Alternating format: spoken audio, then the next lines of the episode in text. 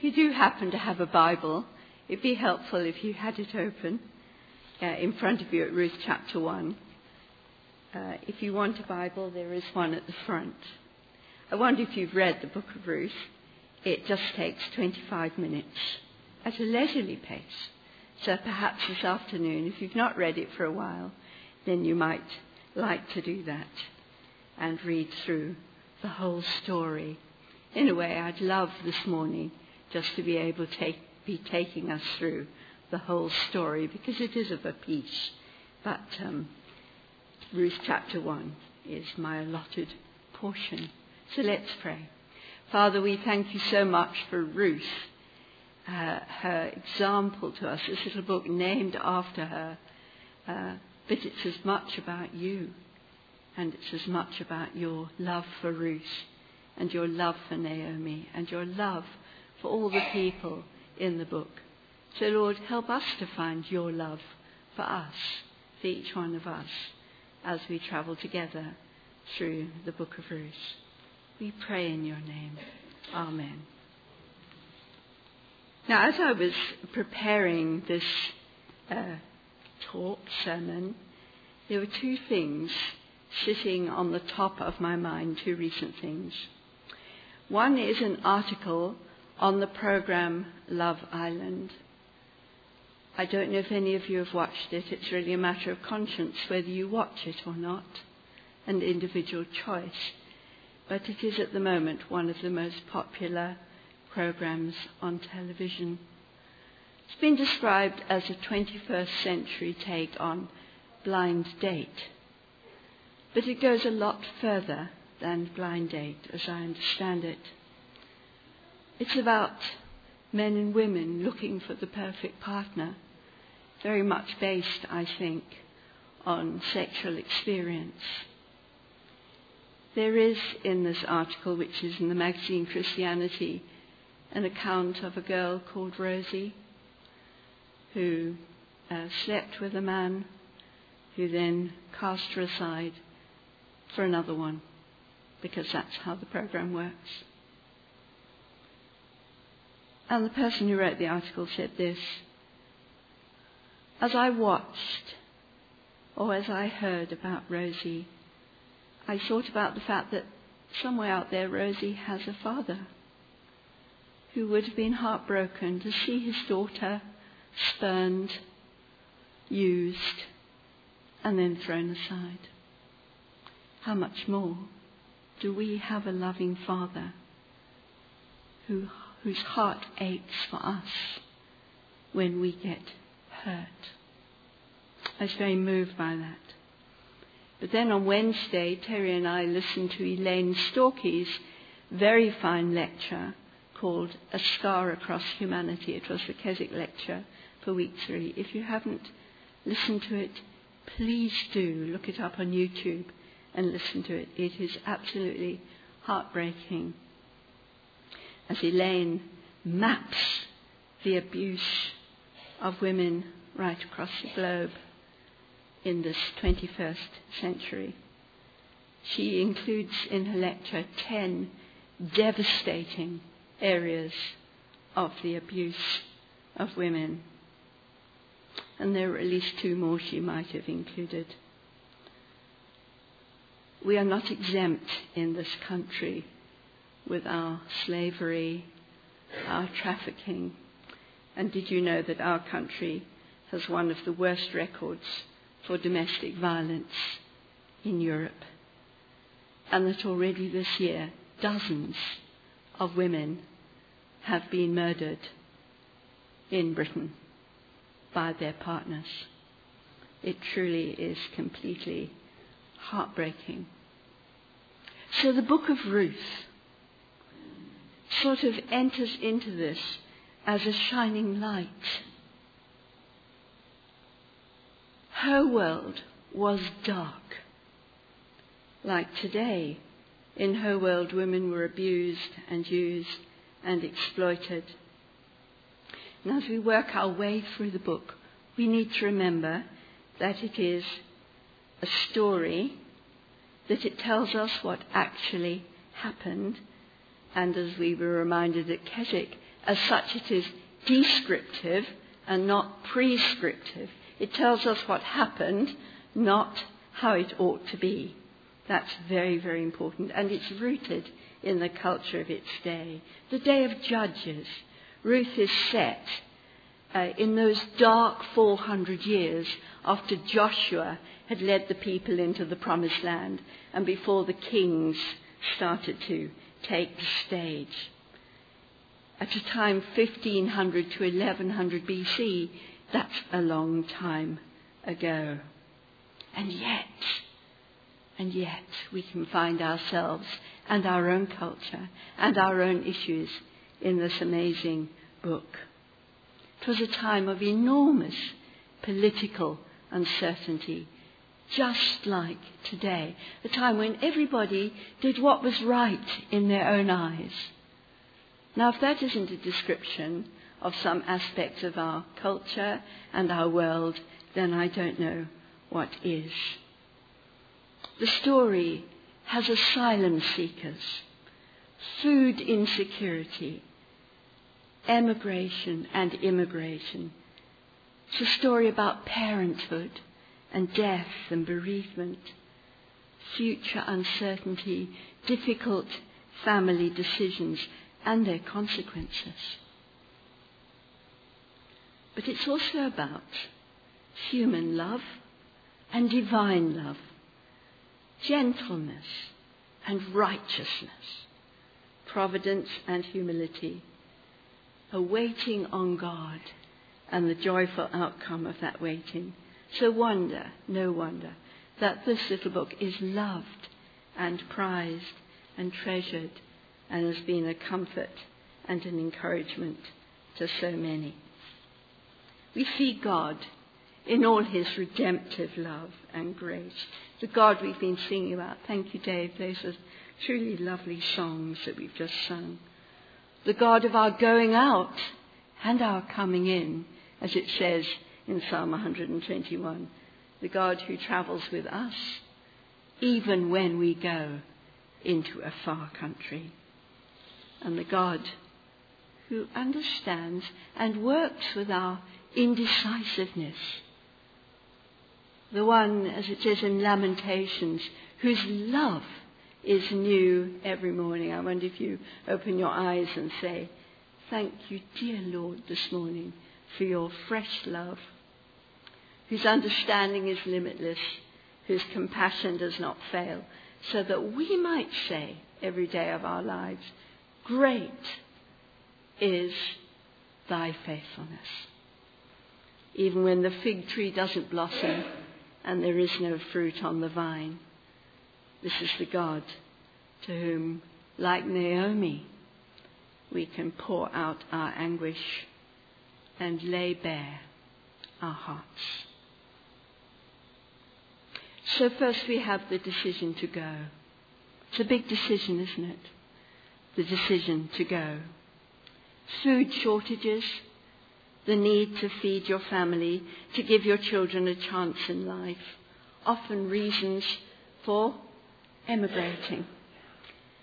My brother in law went to Australia many years ago now because he thought his little girls would have a better future there, and they've never come back. The cost and consequences of such a decision have to be considered. Is the place we are going to really better than where we are. Can I really leave my home and extended family? Do my wife and children agree? We thought we'd found a pastor, didn't we, a year ago, until he came against the fact that his family, his children, didn't really want to come. So, what are the long term consequences and the possible outcomes for my family when I make this big decision to get up and pack everything up and go? And as Dave reminded us, there are many people in our world today who are travelling along tracks because they felt they had no choice. Perhaps, excuse me, perhaps that's what Elimelech felt. There was a young couple called Bill and Nellie Davis, who boarded a Union Castle liner on one bleak winter day in December 1952, bound for South Africa. And they took with them their two children, Gay, aged six, and Nigel, just six months old, for better or for worse. So Elimelech went down to Moab with his family because he heard there was food there. I wonder how long he agonized over that decision, laid it before God, talked it over endlessly, as you do with uh, Naomi. It would have been Elimelech's decision to go in the end and Ruth's duty to follow. And they went. But I want you to think about this. God went with them. That's so important, isn't it? Because all through life we look for guidance. And sometimes we just don't know what is the best thing to do. So we make a decision. And how important it is to remember that God doesn't say, okay, you're going that way. Actually, this way is really my will. So you're on your own, mate. We don't have that kind of God. And neither did Elimelech and Naomi. They had Yahweh, the covenant keeping God. And the reason I wanted you to have your Bible in front of you, because you can see the Lord in capital letters in English, which signifies the great I am, the Yahweh, the covenant keeping God who never leaves us. As Dave's already told us, they made a journey to Moab, now part of Jordan. I also looked it up and uh, it might have taken them seven to ten days. It's actually where they originally came from, where God had brought them from into the promised land. But they've decided to go back with their two little boys, Mahlon and Kilion. And they ended staying there quite a long time. Moab became home to them. Elimelech died. We don't know how long Ruth had been there and Naomi had been there before Elimelech died. But imagine that as a tragedy. Imagine going to a new country, a new culture, where the people around you believed a different thing. And the very husband whose decision it had been to get you there then pops off. That's not easy, is it? So she was left with her two sons looking eventually for wives for them. And of course, for Mahlon and Kilion, Moab was home, and so the boys marry Moabite women. And then they died. Goodness me, who could have imagined it? Three wives became three widows. You can only imagine how they tried to comfort one another. We know what it's like comforting Chris, don't we, in the loss of Joan, or comforting Ruth in the loss of Roger. But there was an extra dimension for Naomi. Was this her fault? Had all this happened if they'd never left Bethlehem? If they'd never left? If they'd never made that decision. Perhaps none of this would have happened. And that's our human dilemma, isn't it? How many of us through our lives, when things have happened, have said, if only, or what if? God is not the God of our if onlys or of our what ifs. He is the God who comes with us in spite of if only or what if? Maybe she was angry with Elimelech or bitter towards God. And so comes the decision to go back, to go home to Israel, to go home to Bethlehem. She'd heard news that there was bread once again in the land of Israel. Yahweh, the God of covenant, love, had once again provided for his people. This is the first time in the narrative that Yahweh is mentioned, but of course it wouldn't be the first time. It's hard if you take your children and you go and live in a foreign country with foreign gods. Please pray for our missionaries who do that and others who do that, who take themselves off to work and live in a different country with a different religion, but then still try and stay true to their own faith. It's hard. There are pressures. It seems to me that Ruth and Orpah, who were both Moabites, would have learned from Naomi about the God of covenant love. I think if they didn't know about that, if they didn't really love her, would they have wanted to go with her? They might have said, Sure, we've had enough of this mother in law. This is an opportunity to go home. Mind you, in that culture, once a woman married, of course, she belonged to the family of her husband. So she needed Ruth, she, they needed Naomi to set them free. They couldn't just up and off. They belonged to her. Theirs was the responsibility to stay with her, and hers was the right to claim that they stayed with her.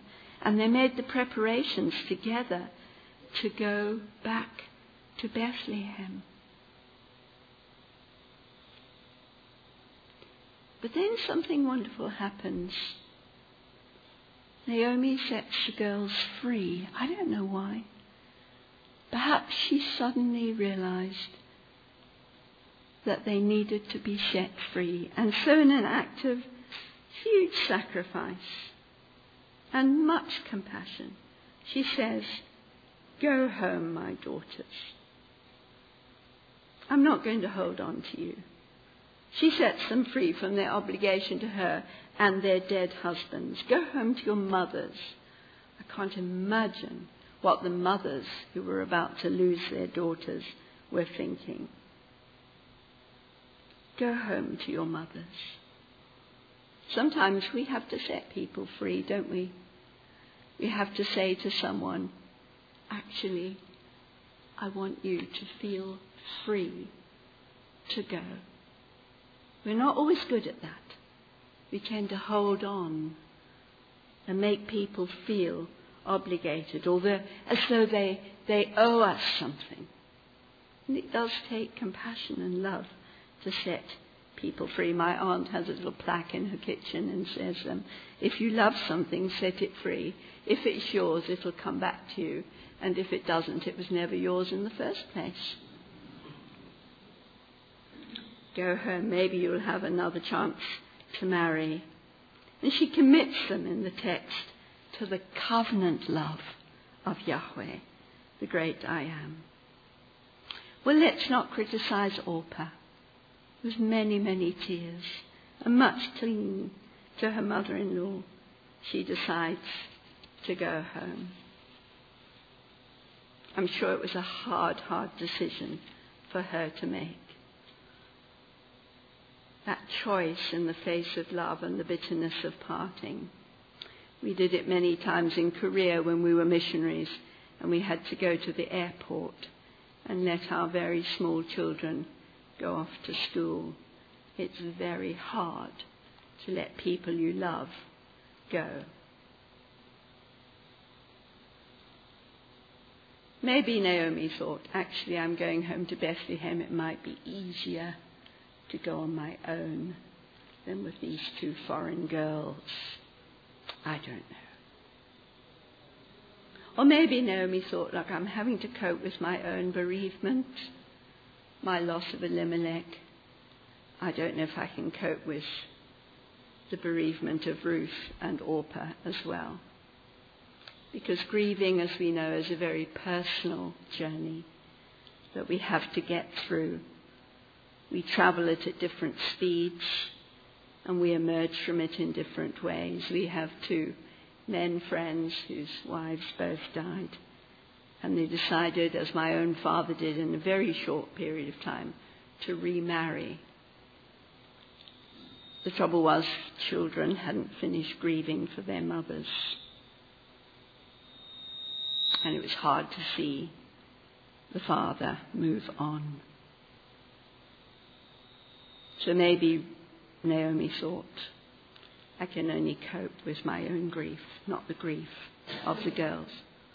But now we come to Ruth's declaration, and we're going to watch it.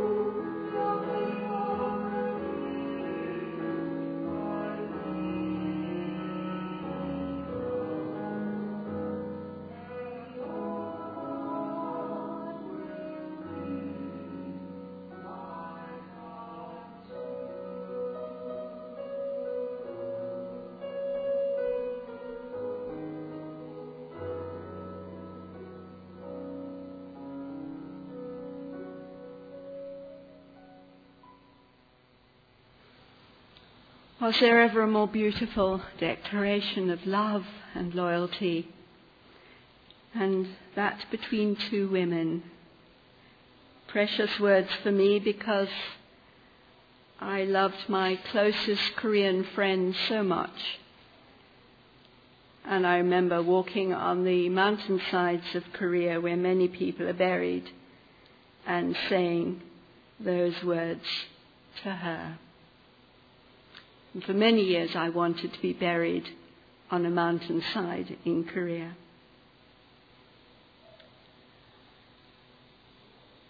The homecoming. I want you to think of Jacob going home to Esau, not sure what reception he would get.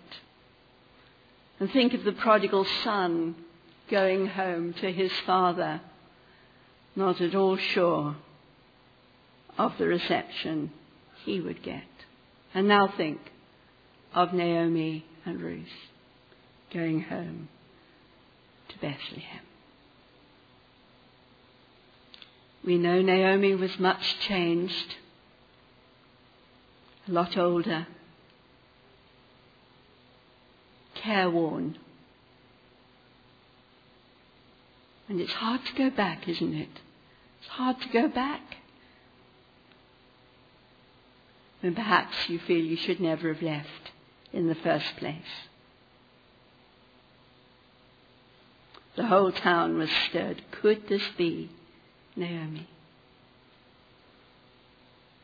Naomi means pleasant. That's the meaning of her name. And she says, Don't call me Naomi, call me Mara, call me bitter because the Almighty has made my life very bitter. I went away full, but the Lord has brought me back empty. Could have been the prodigal son saying that, couldn't it? I went away full, but the Lord, the Lord has brought me back. Perhaps there are times in your life, as there have been in mine, when the Lord has brought me back empty. The Lord afflicted me, and the Almighty has brought misfortune upon me. Well, if you had your Bible in front of you or the words on the screen, you would see the interweaving of two names for God. They're important in this context. What was Naomi really seeing, saying? She uses the word Lord, the God of covenant love. But she also uses the word Almighty, Shaddai. We used to sing a song, didn't we? A beautiful song called El Shaddai, God Almighty. Three significant places in Genesis where God is called Shaddai. It's when he reveals himself to Abram and tells Abram he'll have a son. It's when Joseph's brothers have to take Benjamin back to Joseph. And Jacob commends him to Shaddai. And it's when Jacob, old Jacob, reflects on his son's, lives and he attributes the rise of Joseph to El Shaddai. El Shaddai, the God who can turn around the circumstances of my life, even though they look impossible because he is also Yahweh, the God of covenant love.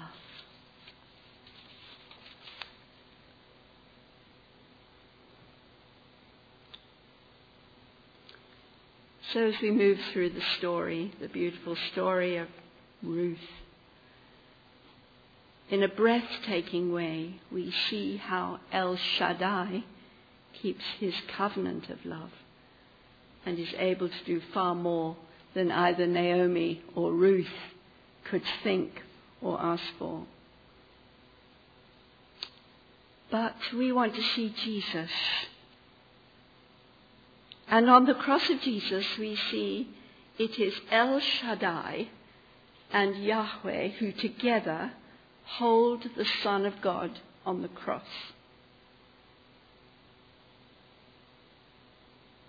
Through the bitterest of pain. It's very much like taking a small child to a doctor or to a nurse for a vaccination. The vaccination hurts. That's the El Shaddai. But my mum is holding me. That's the Yahweh. And the two are there together. And it wasn't the nails, of course, that held Jesus to the cross, because he could have wrenched them out any time and leapt free.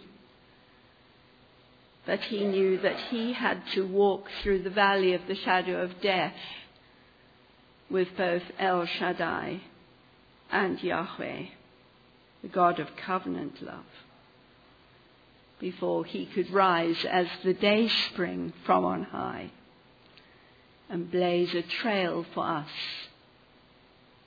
to eternal life. You too will be experiencing the El Shaddai as well as the Yahweh in your life. May they together hold us on the path of love and trust. Amen.